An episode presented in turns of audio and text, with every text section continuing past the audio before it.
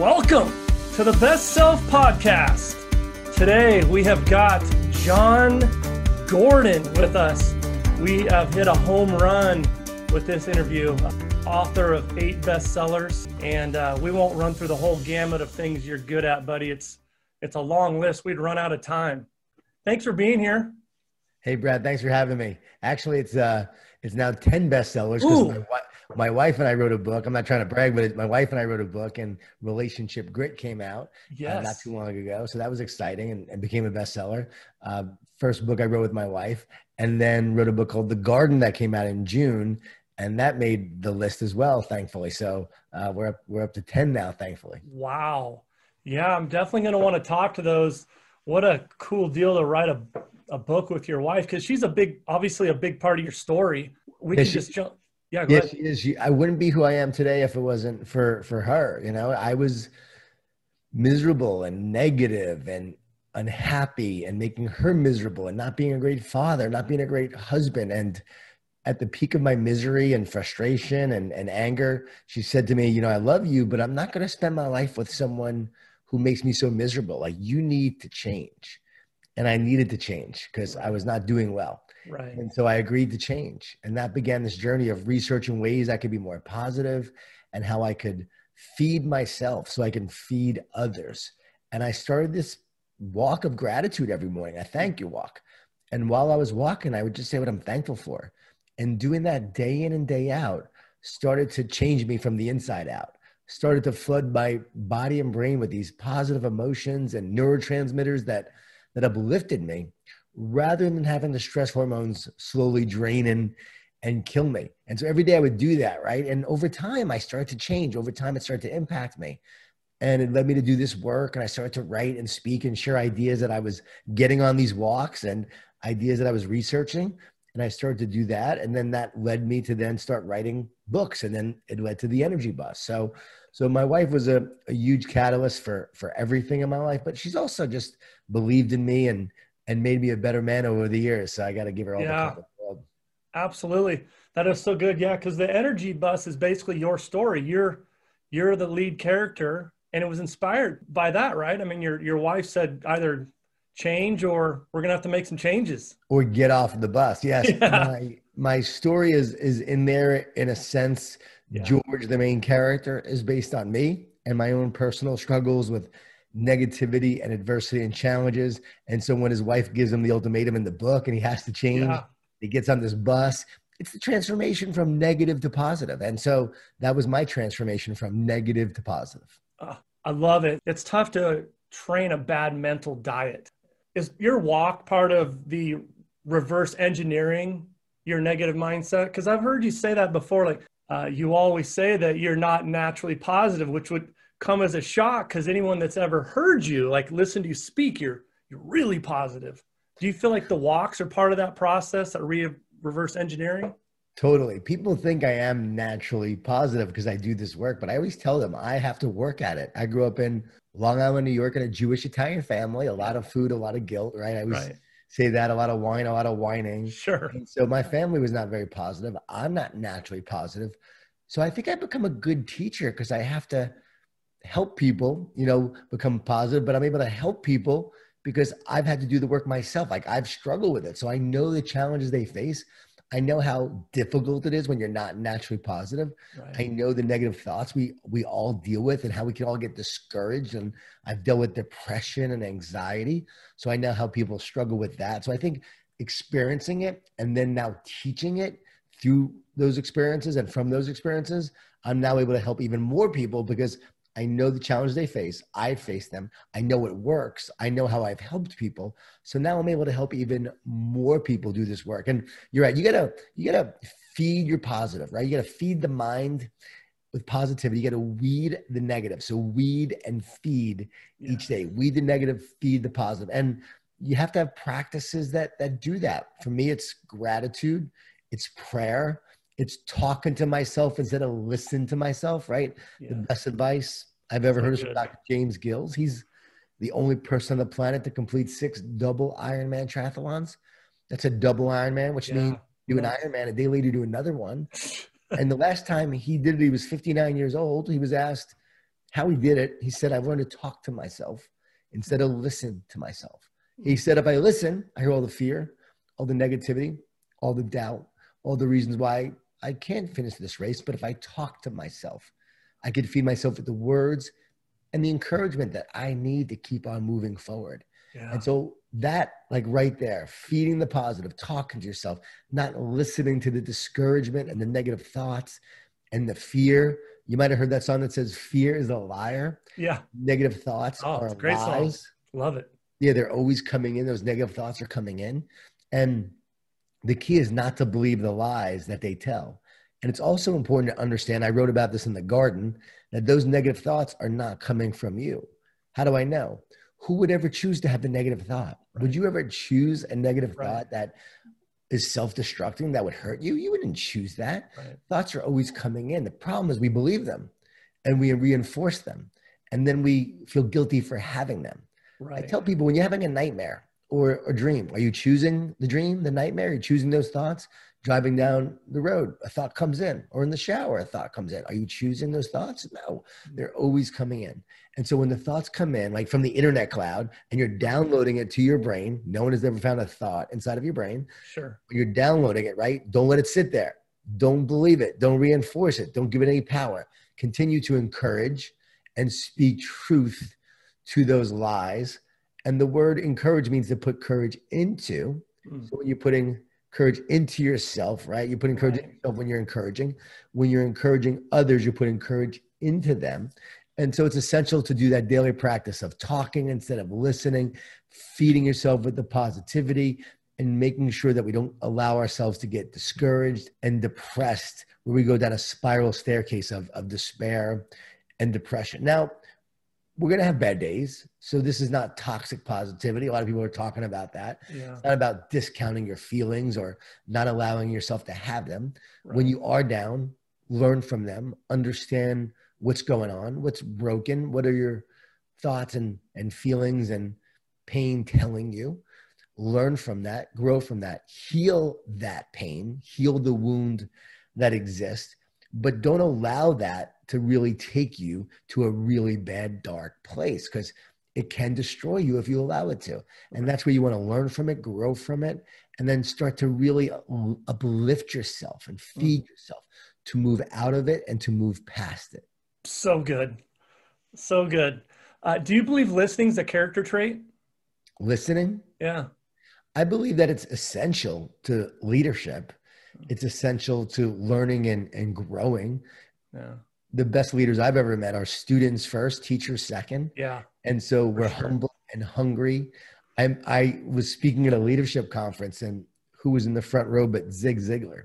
Oh wow. So I looked over. I mean, Zig is one of my heroes. I ran yeah. over to Zig. I said, Zig, one of the big goals of my life was to meet you. Yeah. He said, You need to have bigger goals. You know, still sharp, still sharp after all these years. And so then I'm speaking and I look over and Zig is taking notes.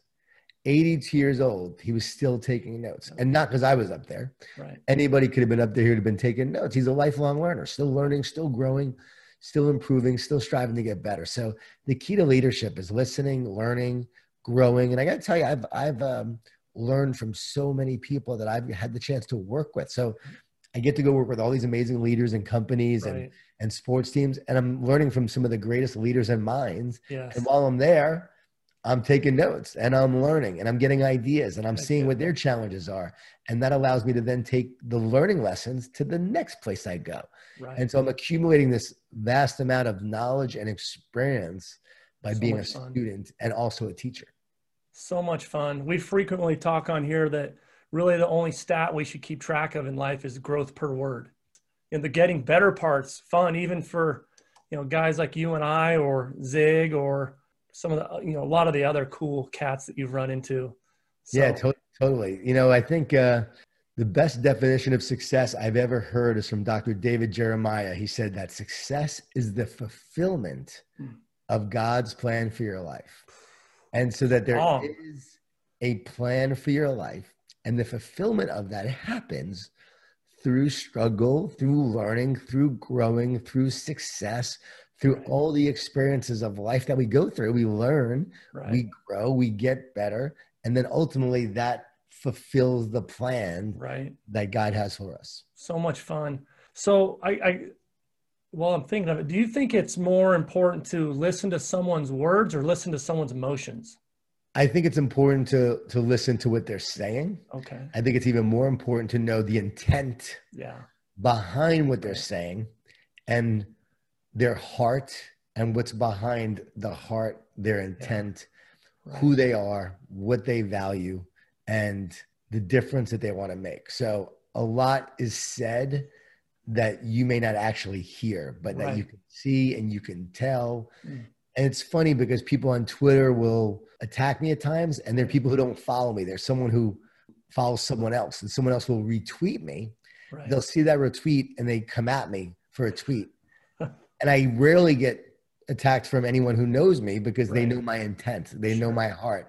Yet if you don't know me and you see a few words that you may not disagree with for some reason, like they don't disagree, they, they don't like one thing I said, they're going to attack you without even knowing you. Right. Yeah. Yeah, that's interesting. So I was thinking, uh, learning, listening. Uh, I believe that you know once you relinquish control, you actually get control. And you got these people like uh, perfectionists. I'd imagine a perfectionist in today's world right now is really struggling because they got that white knuckle syndrome where they like to have control, but the schedule changes like every you know this. I mean, you you've you've been dealing with this for months. Your schedule seems to change every four or five days. What advice would you give a person with that white knuckle syndrome that is really struggling? It's not that I have control, it's I have power. I have power to, to overcome my circumstance, power to move forward, to take on the world. And yes, control what I can control, the things within my domain in terms of my attitude, getting better each day, about helping others, encouraging others, making a difference, letting go of the things that I can't, focusing on winning today instead of worrying about tomorrow. That's been my key during this time, the whole time of, of coronavirus since March is winning today. How can I win every day? And if I win today and I win the next day, and win the day after that, I will win the future. Ah, rock star stuff, buddy. Thank you. rock star stuff. So I just want to ask, pump a couple more questions into you, and then I want to talk about a couple of your books, and then we are kicking you to the curb, Gordon Nation. Sounds good. You you frequently talk about telescope versus microscope. Could you explain to the listeners what do you what do you mean when you're comparing those two? Well, the telescope is your big picture vision of what you want to create. You have a vision, and if you can see it, you can create it. If you have a vision, you also have the power to make it happen. So, what is your vision? What is it you want to build? What is it you want to create? And now more than ever, you have to think about that vision. And positive leaders lead with vision. They inspire their team to see the future. They rally them to create it. They understand here's where we are now. We've had this setback. We've had this challenge, but here is where we're going. We've faced this adversity. This is in our past, but here's where we're going now. So point your team towards the future. That's the big picture vision. That's the telescope. The microscope is the zoom focus actions that you need to take each day to realize the picture in the telescope. What do I need to do today to zoom focus? And zoom focus is where we have commitment, it's where we have action, it's where we have focus and tune out distractions that get in the way. And if you show up every day like winning today, as I was talking about, what are the habits I need to do today? That zoom focus will help you have and realize your big picture vision. So often we have goals, but it's not our goals that make us successful. It's our commitment and our commitments to our goals mm. that make us successful. So Right. what are you committed to? That's the zoom focus and allows you to realize the big picture vision. Right. Do you do you think people can change without an emotional connection? You know what I mean? It can change. I mean, I think, I think we can all change a little bit. I think ultimately, a change in heart changes everything. Okay. So it starts in the heart. So it really has to be a heart change, a shift in in connection, a shift in your emotional awareness, a spiritual shift, as what happened to me. I mean, Yeah. it changes everything. Right. And so I believe, yeah, when you when you change your heart, when your heart changes, when you have more of an openness, you have more love, you have more purpose, you have more passion, that drives your habits. it's like Pavarotti, the famous opera singer. He was asked about his incredible discipline for his craft. And he said, Everyone thinks it's discipline, but it's not discipline, it's devotion. Mm. He was so devoted to his craft, it drove his discipline. Yeah. It's really hard to be disciplined if you don't have a love for it or right. a devotion, right? right? You always feel like you're swimming upstream, climbing uphill, you're fighting against the natural flow. But when you love it, there's a flow to it. You want to get up. You want to get up. You want to do the work. You want to get better.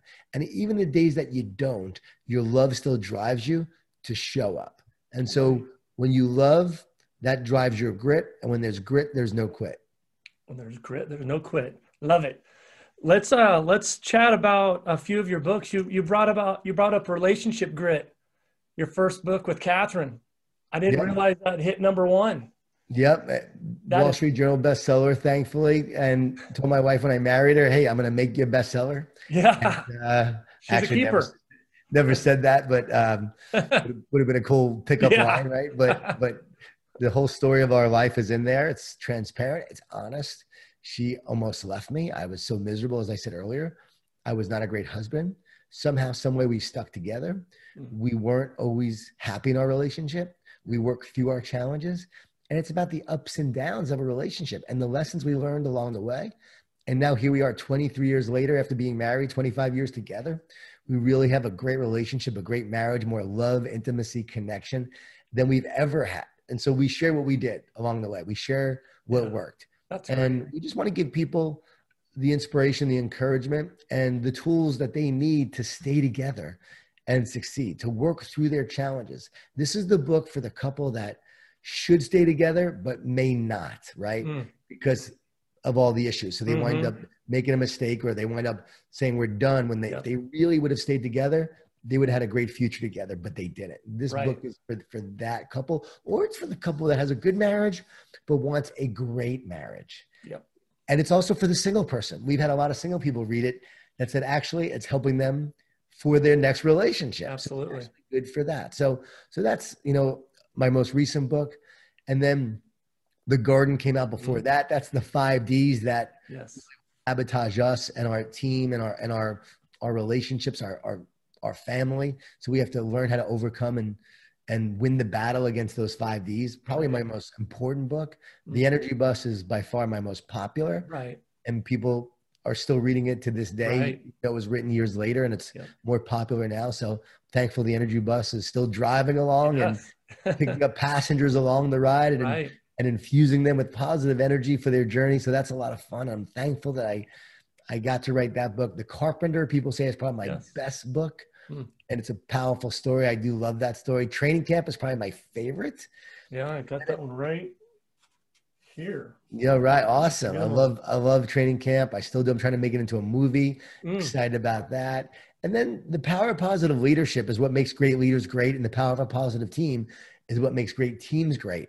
So right. all our leadership training, all of our team consulting, our workshops are based on those two books: Power of Positive Leadership, Power of Positive Team, and we built a whole framework and consulting and training around those two books to impact the leaders and right. to stronger teams. Right. Yeah. My personal favorite is, uh, I believe it's called You Win in the Locker Room First. Oh, okay. I'm a huge culture guy and I'm a, a love based thinker and an inside out thinker. And I think we're from, cut from the same cloth. I mean, I, I believe the moment anyone steps in your door or in your office or in your building or in your classroom, from the moment they step in, it's all about creating the culture, like shaping your culture. Everything you do and say from that moment forward. Because if your culture's bad, you're not going to see a lot of success. I love it. Culture drives everything. And you're right. Winning the Locker Room is a great book in terms of the seven C's that yes. allow you to build a great culture, a great team. And you do win in the locker room and then you win on the field and it's all about culture. That was a fun book to write with Mike Smith. Have you read The Power of a Positive Team yet? I'm in the middle of it. Okay. I have it. Yeah. A little, a little, yeah, a little similar. I took some good concepts from the Win in the Locker Room because not everyone would read You Win in the Locker Room thinking it's just a sports book. Right. I know. I took some of the best concepts from that and then add a lot of new ideas and new work that I've been doing ever since You Win in the Locker Room and brought gotcha. it together. Yeah. Yeah. I love it. I just, I was also a coach for 20 years and I always tell the story. There was a year where we won it all. Uh, this was high school. Uh, we won it all. I had a great team. Five of our nine starters went on to be D1 baseball players, and wow. And we won 55 of 56 with that group up one time. And great team, great roster. Uh, won a nail biter to win it all. And all I felt at the end of the game, while everyone's jumping around and dogpiling, all I felt was relief. I didn't even enjoy the process. I didn't even enjoy it. I mean, ridiculous team. A few of those guys went on to play professionally, and I didn't even enjoy it. And I felt like I wasn't doing a good job creating culture within. I wasn't. It, I don't. I don't blame anyone but myself. I I could have done a better job being an inside out thinker and and all that jazz. Winning That's was a good learning experience. It allows you to learn from that and then yeah. take that message forward to help others now to help them enjoy it and to help them become right. a better leader who creates a culture who enjoys the ride and yet loves their team and yet pushes them and challenges them to be great. You can right. you can do it all. Bring out their talent, love them, encourage them, challenge them. That's what great leaders do. Love and accountability together. So, hey, my biggest mistakes have been the greatest learning lessons for me and the greatest tools that have allowed me to to do the work I do to help others. So, I think that's great that you've learned that experience. Yeah. You want to talk about uh, the coffee bean for kids? It's coming out soon. Yeah, very excited. It comes out December 3rd. Not sure when people are going to hear this podcast, but December 3rd. Mm-hmm. And we're, we're just excited about coming out. Damon West and I wrote it, and we used the time during the pandemic, which was a challenging time for everyone. And we said, how can we help more people during this time? The coffee bean was really popular. We said, awesome. let's do a book for kids. Yeah. Each kids had to overcome their circumstances. So, yes, the coffee bean for kids great story. People are gonna love yes this book. I think adults are even gonna read this book because it's it's so much fun. It is. The coffee bean concept's really cool. Uh, well, I have you talk about carrots, I think eggs, and the coffee bean. I I do an ice cube, an egg, and a coffee bean. But I huh. I, I love it. I love it. So the ice cube melts. Yeah, yeah. Yeah, so, I think I think carrot, egg, and coffee bean is is a little better than the ice cream. it's gonna make a lot more money than my idea. Brad, I'm, I'm just kidding, Brad. There's also there's also one about the potato. I don't know if you've heard that one. I have heard the potato. Right, which is which yeah. is fun. I said, hey, I don't think a book called The Potato would have done as well as the, a book called The Coffee Bean. not probably not. Hey, so, so, and I want people to know I did not come up with this analogy, so that's why I can have fun with it. Uh, Damon, Damon West, my co-author, learned it in prison. It's an amazing story. He's a rock and, star. Yeah, he's he's great. Yeah, and uh, I feel like a talent scout who discovered him, right? Yeah, and he's amazing and incredible story. And Love people it. have to read the book to find out. Just yeah. just read read right. the coffee. And it's a twenty minute read. Yep the adult book, tw- yep. the adult book. It's illustrated, right. 20 minute read, but it's such a powerful story and message that you will learn. Yes. Uh, and you'll understand why we wrote it. Yeah, it's a, it really is. I won't say a word. It is a great story though. I love it. Well, hey, we're going to wrap this up, buddy. You got 30, you got 30 to 45 seconds to speak to our listeners on how can they out improve their previous best self. Mm. Okay. So I love that this is called the Best Self Podcast, right? This is all about being your best self. Am I right on that? Yes. So yes. so to be your best self, ironically, is not about self growth, focusing on you. The greatest self growth strategy is actually helping others grow. Yeah. And when you help others grow, you help others improve. What happens is you improve when you help others grow, you grow. So we think we have to focus on ourselves to be our best, but actually, when we love and we serve and we care, as I wrote in The Carpenter, we love, we serve, we care. That's when we become great in the eyes of others. You don't have to be great to serve, but you have to serve to be great. And as you look to make a difference in the lives of others, amazingly, you grow the most. And I've experienced this because I used to be pretty self focused and as I became more focused on others and helping others and encouraging others, that's when I grew the most. So I want to share that. To be your best self, help others, mm. be their best. The double win, baby. Well, buddy, I, I appreciate you more than you know. I, I'm a lifelong educator as well. And all the work that you do for education, I am over the moon, just thankful for everything you do for that and then just everything you're about you know helping others adding value to others being positive all those things. It's never been more important. I was already on the bus, but I just, I, I know I speak for many that I'm, I'm so, I'm one, I'm proud of you. And then I, and I'm just uh, grateful for you. So uh, I definitely woke up blessed, not stressed, friend, this morning when I knew I was going to be talking Gordon Nation. Hey, thanks, Brett. I appreciate it. Appreciate the work you do as a as an educator. Love educators and the difference that they make. I really think educators are the real heroes. When I go speak to educators, which I do often, right. I know like I'm not the hero; they're the hero, and I'm here just to encourage them and to inspire and equip them because of the difference they make. So yeah, appreciate the work that you do and and the work that you're doing with this podcast to help people be their best. Right, we're all in this together, all finding ways to to help others. So thanks, Brad. Appreciate you and God bless. You bet, man. Make it a great day. Thanks, Brad.